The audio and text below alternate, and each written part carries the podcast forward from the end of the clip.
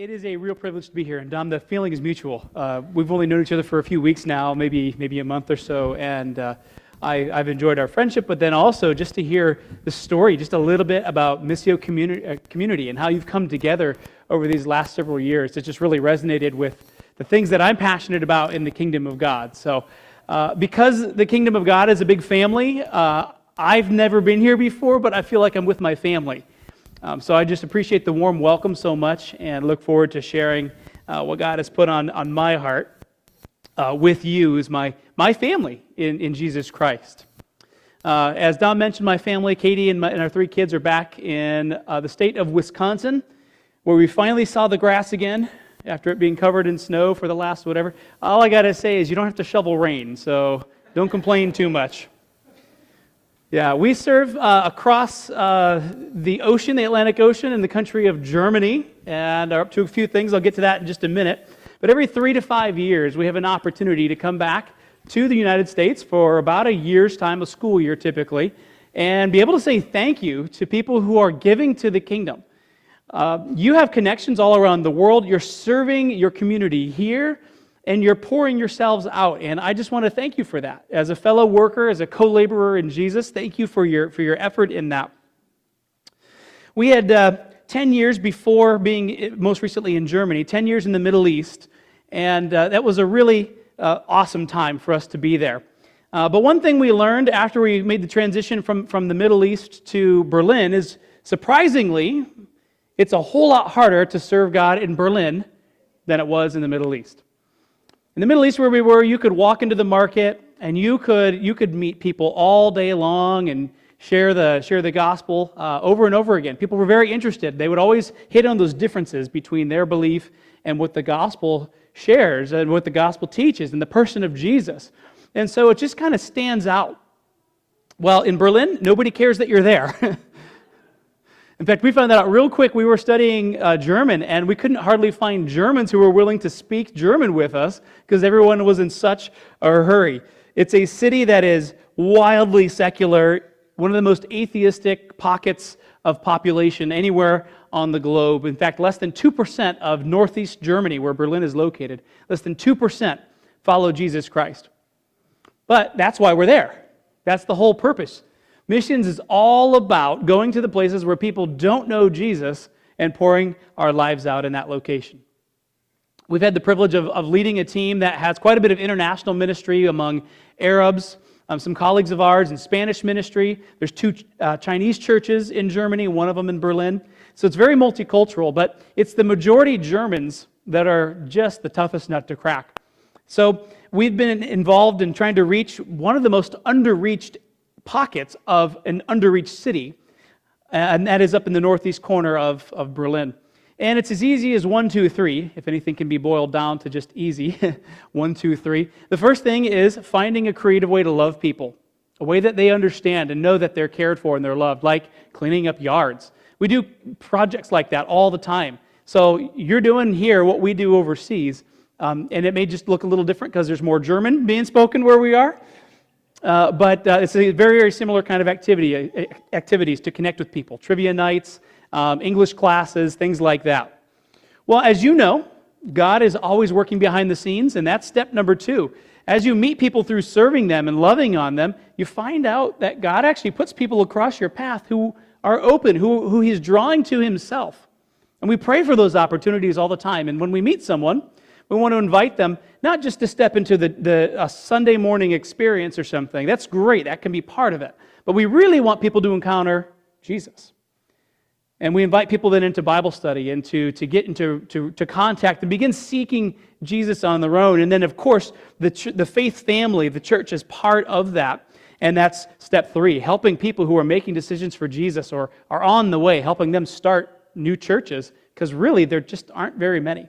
The neighborhood in which we live is 40,000 people in, in, this, in this particular district, and there's exactly one Bible church, Bible teaching, Bible believing, Jesus following church for 40,000 residents. So our work is definitely cut out for us. Katie and I serve on this team, and so we're actually moving on to a, a slightly different work within the same country. Um, but uh, please be praying for, for places like Berlin because there is so much progress to be done and uh, Germans are just at this point in history uh, pretty resistant to the gospel. If you want to join in prayer for that, I will shamelessly ask for that, your prayer. Please, please grab a, a I got these little prayer cards on the little table as you, as you walk out at the end. Uh, it's got a picture of our family on it. There's a way to give if you're interested in giving to, to us or to the work of the Christian Missionary Alliance. Um, th- those things are there. There's also an old fashioned clipboard and pen. Put your name, your email, and I will not sell that to anyone, I promise. But you will get a monthly uh, prayer update from our family with some specific points and ways to engage. So that's all I'm going to say about those things. Well, as you know, uh, Missio Community is part of a family of, of churches, a, a denomination of churches, 2,000 strong across the United States, called the Christian and Missionary Alliance.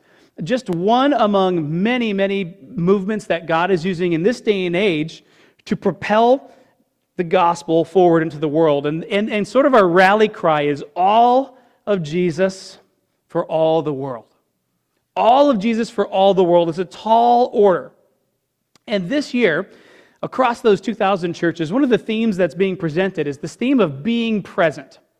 See, I mean, that makes sense, right? If we are going to bring all of Jesus to all the world, that's what we've been entrusted with from our Savior, from our King. Then what that means is somebody has to go, somebody has to show up, somebody must be present in places where Jesus is not yet named. You see, that's so important because 42% of our world population, 3.4 billion people approximately, is a member of what's called an unreached people group. If you look at this map here, every red dot represents an ethno linguistic group that has less than 2% of its population that follows Jesus. Unreached people groups that need desperate support from the outside. Maybe in some of those dots, there's even zero people who follow Jesus. And we celebrate the green on the map where it represents a, you know, more progress of the gospel, but those red dots is something that really bothers my heart because I believe it bothers God's heart very, very much. We have that great commission to go and make disciples of all nations. Those nations are represented by these dots. And the task is still out there. 42% of our world's population is stuck in that position. They will be born, they will live their lives, and they will die most likely never even having met a Christian or getting a chance to hear about the gospel.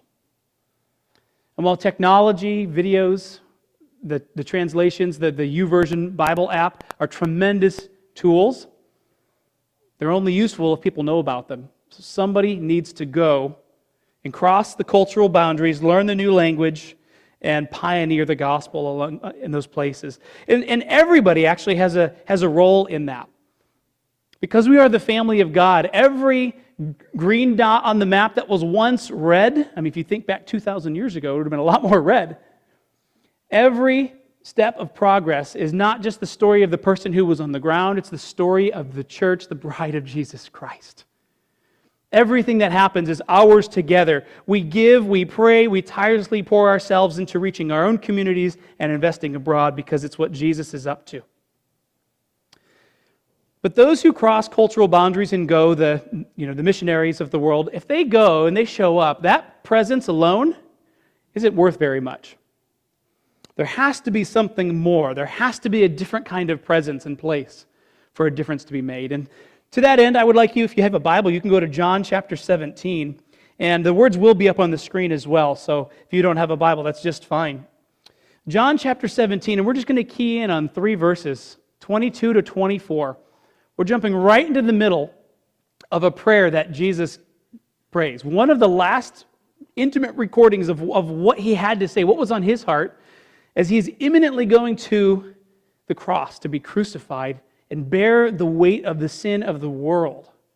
So, what he prays in this moment, I feel like, is very insightful for us. And so we read what he prays. He says, The, the glory which you, and the you and all this is the Father, the glory which you have given me, I've given to them, the disciples, so that they may be one, just as we are one, I and them, and you and me, that they may be perfected in unity, so that the world may know that you sent me, and you loved them just as you loved me. Father, I desire that they also, whom you've given me, may be with me where I am so that they may see my glory which you've given me, for you loved me before the foundation of the world. Hmm. When I think about this idea of presence, and this, this occurred to me, I don't know, last fall, I was really praying about what to share when I had the opportunity to, to speak before uh, family like this. God really impressed this on my heart that being present comes straight out of verse 24, first and foremost, where Jesus says, Father, I desire that they whom you've given me would be with me where I am. To be with Jesus where he is, to be present with him because he is present. Now that's great, but Jesus says it's his desire. And in Greek, that's actually the word for will. It's the will of Jesus, the will of God that you be with him where he is. It's the purpose of your life. It's one of the key things. It's just short of being forced. It's a high desire. It's on the top 10 list of things that is the will of God to be present with Jesus where he is. So we got to think about some things. If it's that important and this is just before the cross and it's on the heart of our Lord, we got to figure out what does it mean that Jesus is present? And how can we be with him where he is? And in, in what sense is he with us? Where is he? And what does all that have to do with sort of a missions global emphasis here uh, this, this morning? Well, that whole passage starts out in verse 22, and there's this word that keeps jumping out. It's the word glory. The glory that you've given me, I've given to them, that they may be one just as we are one. I and them, and you and me, so they may see my glory that you've given me. It's like glory's flying all over the place. From the Father to the Son, from the Son to the followers of Jesus. And, and we know that we, when we, we sang about it in one of the songs, that actually glory, then we reflect back to God. We give Him glory. And so there's this cycle that's taking place. But I don't know about you.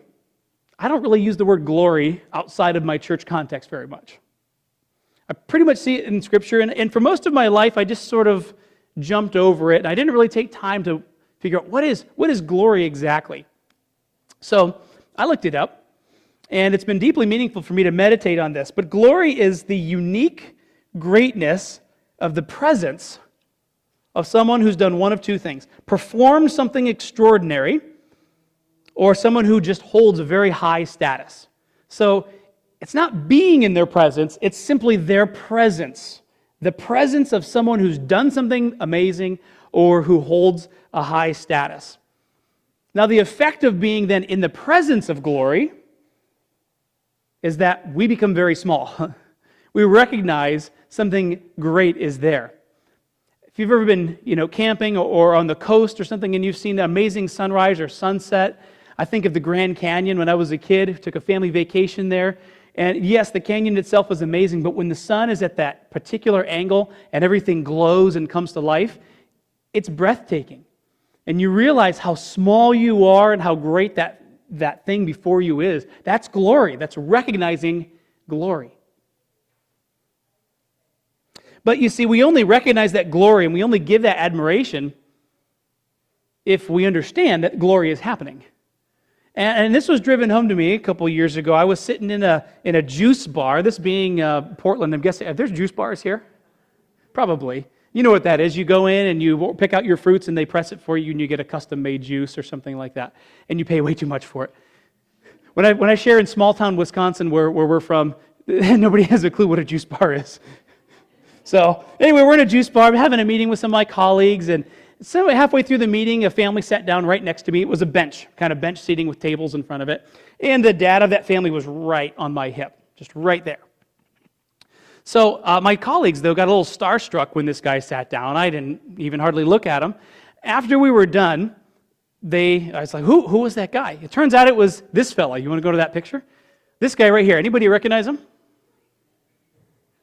You might know him from the Avengers movies. He, he was, I can't remember his, what was his character's name? Zemo? I almost said Zima, but I think that was an alcoholic drink and an advertisement from when the 90s. Anyway, so, yeah, so here's this famous actor, an Avengers guy. He's sitting right there on my hip, and I have no clue. And it's not that it was glory per se, but the significance of the moment, the uniqueness of that, was completely lost on me because I didn't recognize it. And you know what? That same thing happens to me and probably to you as well each and every day when it comes to the Lord Jesus in our life. We might set aside some time to reflect on the presence of Jesus with us, but when we go through our day, our mind is jumping to other things, and we lose our perspective and we become ignorant of the fact that the God of glory, as we just read, has chosen to, chosen to, to be in us, I and them, and you and me in our lives right there, and we go through our day as though He's not. And it's so sad because God has actually fulfilled both requirements of glory. He's done extraordinary things, rising from the dead. That never happens. That's impossible, but for a miracle, but for power on display. And of course, a whole host of other things as well. So that's one thing. And he's also, by his status, who he is, the greatness of God, who fills and blows the doors off the universe and all of its expanse, who simply is eternal. He has high status and he does amazing things. And I just wonder sometimes how can I go through my day without noticing that and being awestruck every moment? A lot of our German friends don't care about this at all. In fact, they hear this story of Jesus, and without even consideration, they reduce it to just simple mythology. And so, therefore, they write it off. They don't behold the glory of God. And by the way, that's the biblical definition of hell. In 2 Thessalonians chapter 1, we find out the eternal penalty is to be shut out from the presence of God and the glory of his power. We don't need to do that. We don't have to be in that situation. Don't be like me at the juice bar. That's bad news. You don't want to be in that spot. We have an opportunity to do something different. The God of glory invites us into his presence, invites us to let him in and put his glory in our hearts.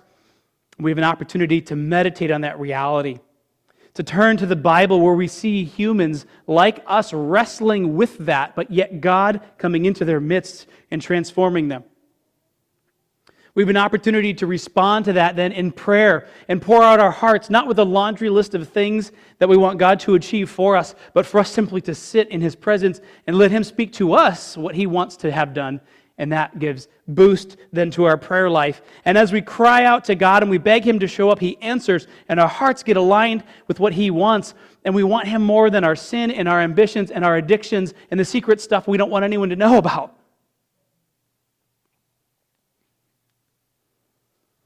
I love thinking about the glory of God, but my great fear in all of this is that somehow we only have, you know, just a few minutes together and we're going to minimize it. I just challenge you don't minimize the glory of God. It's tremendous. It will transform your life. And it's not just an individual thing, there's something deeper. See, glory is also a group thing. Uh, the last wedding I was at wasn't this one. But the last wedding I was at, I remember a typical kind of wedding uh, in, a, in a facility much like this you get there and everybody's kind of murmuring the crowd is that, that, that quiet talking. And, and then things begin to pick up the pace a little bit. The, the, the groom might finally step out. No one cares because it's not about the groom on the wedding day right? Then the music kicks in and the bridesmaids and the groomsmen come in and they take their spots.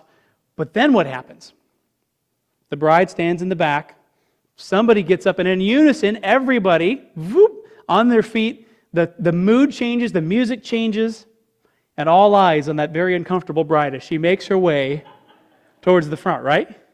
But there's, there's a unity in, in the response because no one wears a white dress with a veil.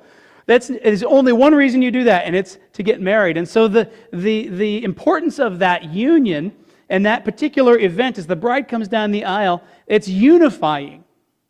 And the exact same thing is meant to happen with the glory of God. When people, multiple people, are beholding the glory of God in their daily routines and they come together and their attention is on Jesus, our pet preferences fall away. Our eyes are on what's taking place, our eyes are on something that's greater than us, than any individual. The presence of Jesus in our midst. Glory demands attention and unifies us. So Christ prays, Father, may they be one just as we are one, I and them and you and me, that they may be perfected even in unity. Perfected means being made complete. It does not mean arriving at some destination where everything's fine and you just pretend it's, it's okay. Think of the hard work that needs to go into unity disagreements, asking forgiveness, being forgiven, reconciliation. That's hard stuff. But the presence of God, the glory of Jesus, is so much more important than our differences that we can actually, we have power to then enter into those tough conversations and those tough relationships and do the hard work to come together. Unity is not singular action, that everybody must be the exact same way. I mean, you know that. How many different kinds of worship is happening across Portland here this morning? Within the body of, of Christ? How many different languages are being spoken by Christ followers around the world on a typical gathering day like a Sunday? It's not singularity of action, it's singularity of purpose. And in fact, across the world, when we have hard times, and by the way, missionaries are not perfect, we're figuring stuff out all the time. And we fight, and we don't get along, and we have to do the same hard work within our teams and our church planting efforts because we have different ideas on how to do things. But when we struggle and when we rejoice, and when you struggle and when you rejoice, we are unified together across oceans because the cross of Christ, the glory of Christ, brings all of that together. You're unified with us there in our hardships and our joy. And you know what? That gives an incredible depth, foundation to any kind of partnership that spans oceans within the family of God. Now, that's fantastic, right? Fantastic news. We have the glory of God within us as individuals, it affects us as a group, but there's even something deeper here. There's some knowledge that happens. This is all for a specific purpose. And Jesus in verse 23 says, This is all so that the world knows something. So that the world knows something. It's not just for us to enjoy internally. It's something else for the world, for people who are not yet part of the family of God. Now, the world is right here. Uh, as Don was saying before, you know, God is always at work behind the scenes uh, in the lives of people like, like the, the family that you serve by cleaning up the yard. God's at work there. She may not know that yet. The family may not know that, but God's at work. And God's at work in your coworkers' lives and in your friends' lives, your family, all sorts of people who do and don't yet know Jesus. Just most people don't recognize that fact yet. The same thing is true globally as well. The world is much broader than where we are. And if it's God's will that, that we be with Him where He is, and He is literally everywhere, then there's a sense in which we also must be with Him in those crazy places that show up on the news, even. It's just that most people in those locations, just like here, aren't aware that God's glory, His presence, is already active.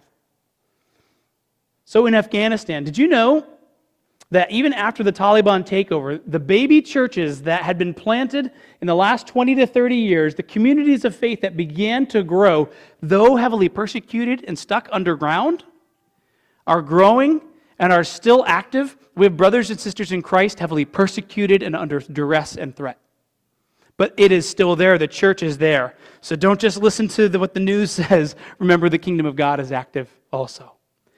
In the northern regions of a particular Middle Eastern country, there are thousands and thousands of new believers, and over a hundred who are connected to our alliance workers who are in that particular location. Did you know in Syria, Muslims are turning to Christ like never before, with no missionaries present whatsoever? And we have 19 Alliance sister churches who are there, and they've suffered, but they're a part of this, and they're seeing all sorts of new people join in. Did you know the Lord is using the tragedy of the war in the Ukraine to lead dozens of displaced Ukrainians to northern Germany, of all places, to a small town where our Alliance church planting team uh, worked with the city to welcome in all sorts of busloads of refugees. And many of them are hearing about Christ and trusting Christ through our team there. There's an international church that's been planted. It's half German and half Ukrainian, if you can imagine. When Alliance missionaries, and uh, in fact, all, uh, all denominations, had to leave Vietnam in the mid 70s, there was about 60,000 known believers in that country. And today, with the presence of no foreign missionary, not, at least not to the extent that it was before, there is over 1 million believers just in alliance churches in Vietnam. Over 1 million, 60,000 to 1 million. If we only had time to unpack these stories and to see what God is doing at that full picture, we would realize it's only possible because Jesus was already there long before anyone showed up. But he invited his church and his people to join him where he is. Didn't just invite, it's his will. And people went and, and they were able to watch God do the growth. And those who sent them know that it's worth praying and giving and, and going and even releasing their children to go and become those workers or give up their careers or whatever it is in order to ensure that places like Vietnam and Afghanistan have opportunity to hear about Jesus. It's compelling so that the world knows. And Jesus prays, prays two things specifically about what the world should know when the world has that opportunity. The first thing that Jesus prays, verse 23, is he says, The, word, the world should know that you sent me. The Father sent the Son. Now, at first glance, that may not seem very controversial. And so, why would Jesus put that on the top two list, right? Well, think about it. In his day, that was a radical, radical thought that the Messiah was going to be the Son of God and die for the sins of people instead of leading a rebellion and restoring a political entity called Israel. Totally radical. Most Germans today see that as a controversial statement because you, the Father, there is no you in their minds, being atheist majority. And the me, the Jesus part, uh, maybe he was a historical figure at, mo- at best. They deny that outright. When we were in the Middle East, most of our Muslim friends would have said that God sent a prophet called Jesus, but there's no father son dynamic, and there's certainly no death on a cross. It's a controversial, important thing to be able to share. And if there's anything that I've learned in the last 30 years since being challenged to start sharing my faith more, it's this that hard truths like the Father sent the Son, those hard truths must be impressed by God Himself. He does the hard work of impressing hard truths. Our part is pray, show up, speak, but God must unlock the heart. I remember being in a taxi in our first few years in, in, uh, in our location in the Middle East. And I was prepared for this interaction. And most taxi drivers, you'd get in, and you sit shotgun with them. You don't sit in the back. And so we're getting talking, and, and invariably the conversation turns spiritual. It's one of the great things about being in the Middle East. And so we get into the conversation, and, and he says, Well, I could never become a Christian because the Bible's been changed. And I knew this line of thinking, and I was prepared with an airtight, apologetic, logical argument of how that can't be the case. And I had, I had practiced it, and, and I, I gave it, and I was really proud of myself. Yeah, I nailed this one. Get to the end, and, and he turns to me and he goes, The Bible's been changed. I can't believe that. I said, you, you didn't just hear what I, what I said? No, I can't believe it. I can't accept that. Okay. And I felt like such a failure, but then it dawned on me God has to change the heart. This is not a logic problem we're dealing with. We're dealing with a heart problem. And I have no power, I have no ability to control that. But God can unlock and does, in fact, unlock people's hearts when He demonstrates His power and His glory to them. Because I've seen that also happen. A guy who derailed a Bible study we had going on in that same city for an entire year, he showed up Tuesday nights. And I would have a plan and everything, and there were a couple other new believers in that group. And then there was this guy who was not a believer and was kind of angry about the whole thing and just derailed it. But I was thinking, okay, he's here, he's asking good questions, but they're just not on topic at all. And really hard to field these questions. And so I began to wonder if he was actually sent from the enemy to disrupt things in this baby church plant that we're trying to get going on. And then I went on vacation and was asking the Lord what we should do with this particular guy. I come back, and, and, and I wasn't sure still, but I just knew, okay, kind of steel myself, get ready for the hard interaction. And it was like I met a totally different guy because I did. Same body, transformed soul. While I was gone in those three weeks, he had read the Bible for the fifth time, the New Testament, fifth time. And in that fifth time through, something changed. It went from being a book with great teachings to being a book with power. He encountered Jesus. He said it was, there was something living this time through as I opened up the Word of God. That's how God speaks to the heart. He reveals His power, He reveals His glory. He lets the world know. But we need to show up. We need to be there because that's the will of God. The Father sent the Son. And the second thing that Jesus prays is He says, Lord, the world must also know that you, the Father, you have loved them even as you have loved me. See, love is a different kind of thing. It's not a logical thing, it's not a thing that can be expressed with words quite so easily.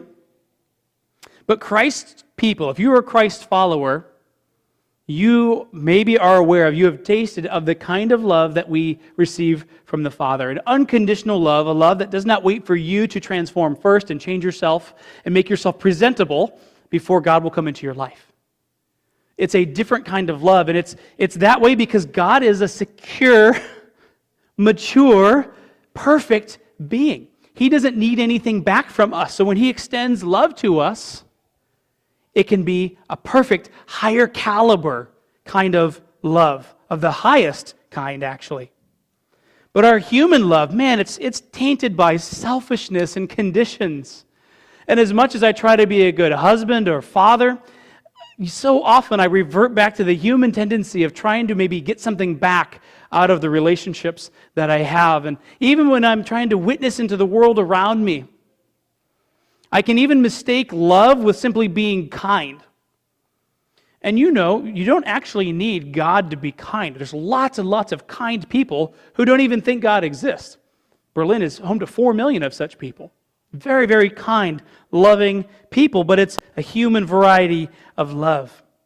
That mistake has actually sidetracked a lot of Christians, and high profile ones recently. They've mistaken love for simply being nice, being kind. And while that may be part of it, the motivation and the starting point is completely different. When you show love for enemies, self sacrificing giving, not expecting anything back, Love for people who are different than you, who vote different, who look different, who believe different entirely. Love that points them to Jesus and not to you. You get no accolades out of the deal. That kind of love is such a powerful witness in a place like Berlin because people there tend to be very self reliant, very suspicious of new things or new people that come into, into their life. They don't open their hearts quite so readily. It's very hard to build deep relationships. But that Christ given love is a gift to us from God, not just to be shared or to be used in our own heart, but to be shared with the world around us. And that is a huge tool then for being able to cast the glory of God out. And we are safe with God. We, just like Him, we do not need to crave affirmation. We can be secure and mature beings and enjoy the perfect caliber love that He gives to us, passing it on. But the trouble is, we don't always know where we stand. It's so encouraging to hear the testimony from what happened yesterday, because that's when you know, okay, we're doing something right. We are loving with the love of Jesus. When somebody who doesn't know Jesus receives the people of God in a special way. We have a, a, a fellow who meets with me and a couple of my teammates for a weekly Bible study in Berlin. He's a very happy guy, as you can see. Uh, data protection laws in Germany are very strict, so we just make sure we kind of honor that. So we have this small Bible study. It's actually 2:30 in the morning on Fridays. If you happen to be awake at that time and you want to pray for it, 2:30 in the morning uh, over here. And uh, two gentlemen who, who come to this Bible study are very confused about all things identity in their life. I mean, they have rough, hard backgrounds. But they're studying the Bible, and we hit up against each other oftentimes because the Bible gives an identity that they don't have yet. So there's disagreement there. And, and, and we don't want to shy away from, from that, but at the same time, we also want to make sure that they know they're loved. Well, once a month, our couple of house churches that we're, that we're planting in the, in the city get together. We meet in a park. And the last time that my family was there, uh, this was last summer actually, July 3rd, we got together, and it was actually a chance to sort of debrief and, and share our experience with the church plants so far. And one of the guys from the Bible study who was there, he said, You know, Caleb and Scott, my teammate and I, They don't agree with me on a lot of stuff, and we butt heads, but they love me, and I know that. And this here is my family. This is my community. Oh, tell you what, I'm, pr- I'm really glad for the steps he's taken. But what that did for me and for my teammate Caleb, that affirmation of, yeah, we're seeing the love of God in a special way acting out. And this guy will one day trust Christ. We can see it. God is present, He is working. We are present, but God's doing all the hard work. That's where we want to be. It's the will of Christ that we be with Him where He is in His presence. And He's active. In Berlin, He's active in the Middle East, He's active in any place you can conceive of. That's where God is. His glory produces unity so that the world can know that. As we end our time here this morning, I just want to challenge you with a few things. Now, as, as Don said before, your church leadership is making some plans to, to increase engagement with, with God's work around the world. But you individually, here's some things I want you to think about. If your heart is being captured by the glory of God, the first thing is this on a regular basis, annually or every six months, every six months, ask God if God is tapping you on the shoulder, directing you to be one of those who goes long term, learns the language, and is present in another location. Not everybody should do that. That is not what this is about. This is about you putting yourself in a position of asking the Lord. Are you willing to do that? Can you ask the Lord this morning, right now, to begin to work in your heart to take your career, to leave your career, to set your trajectory if you're a student on serving God in another location? Can you ask God if you are one of those that He's tapping on the shoulder? The harvest is great, but the workers are few. The problem is always willingness. So, can we be people who are willing to ask the question? As God speaks, and if God says, No, you're not one of those, what does that mean then? Well, if you're obedient, it means staying and making disciples right here. Man, I love what your community is up to. Keep leaning into that, keep reaching out. Not about people showing up on a Sunday morning, it's about coming together to love Jesus more, being made more and more like him. So be obedient, stay, and make disciples right here. And whether you are or aren't being sent to another location, we are all responsible for unreached people groups that we may never ever meet that we may never visit. And how do we do that? How do we engage with the global work of Christ? We do it by sending. And we send through some practical ways. The biggest one, indispensable, is prayer. Talk about minimizing things. I cannot under I, can, I, I cannot overstate this enough. Prayer is the essential groundwork. No prayer, no missions. It's as simple as that. So we send first and foremost by being people of prayer who wrestle and intercede for the world, places and people that we know, and other locations. We have to inform ourselves, arm ourselves with, with, with requests, with scripture, but we have to be people of prayer. So that's the first thing. The second thing is out of a heart of prayer and understanding what God wants to do, we give generously. Because it does take funding and resources. But we're talking about our effort, our attention, things that are most precious to us, also our treasure. And it comes from a place of recognition that God owns 100% of everything in my bank account, in my wallet, and in my day planner. All those resources already belong to God, and simply, God, what do you want to do with those things? And let God direct how you are expressing His generosity, investing back in His kingdom. It's from a place of worship and gratitude. So that's the second thing giving, praying and giving. And the third thing, and probably the hardest one, is sending your best, your people, sons, daughters, friends, leaders, releasing them, blessing them to go into nations that don't yet know Jesus. Can we be people who are willing, with a posture of readiness to react? I pray that we do that. And that's not just a lesson for you, that's something I am preaching to myself as well. I'm going to invite the worship team to come forward. And as they do, I'm going to close in prayer. And when we're done, if there is a, a, a, conversation you need to have with someone, if you need to talk to a leader here, if you want to come meet me, I would love to meet you and interact on any of these things a little bit more. But uh, let's pray. Father God, it's an absolute honor to be in your presence. We don't deserve to behold your glory. We deserve anything but that. But because of your surpassing love and grace, we're invited into your presence to behold the magnificence of who you are. We don't even have words to describe that. And Lord, being in your presence compels us to action. We've mentioned just a few basic ways that we can respond, Father. So I ask you to lead and ask you to put a heart of readiness into everyone here, including myself. Everyone watching online, wherever they may be, God, would you speak right now?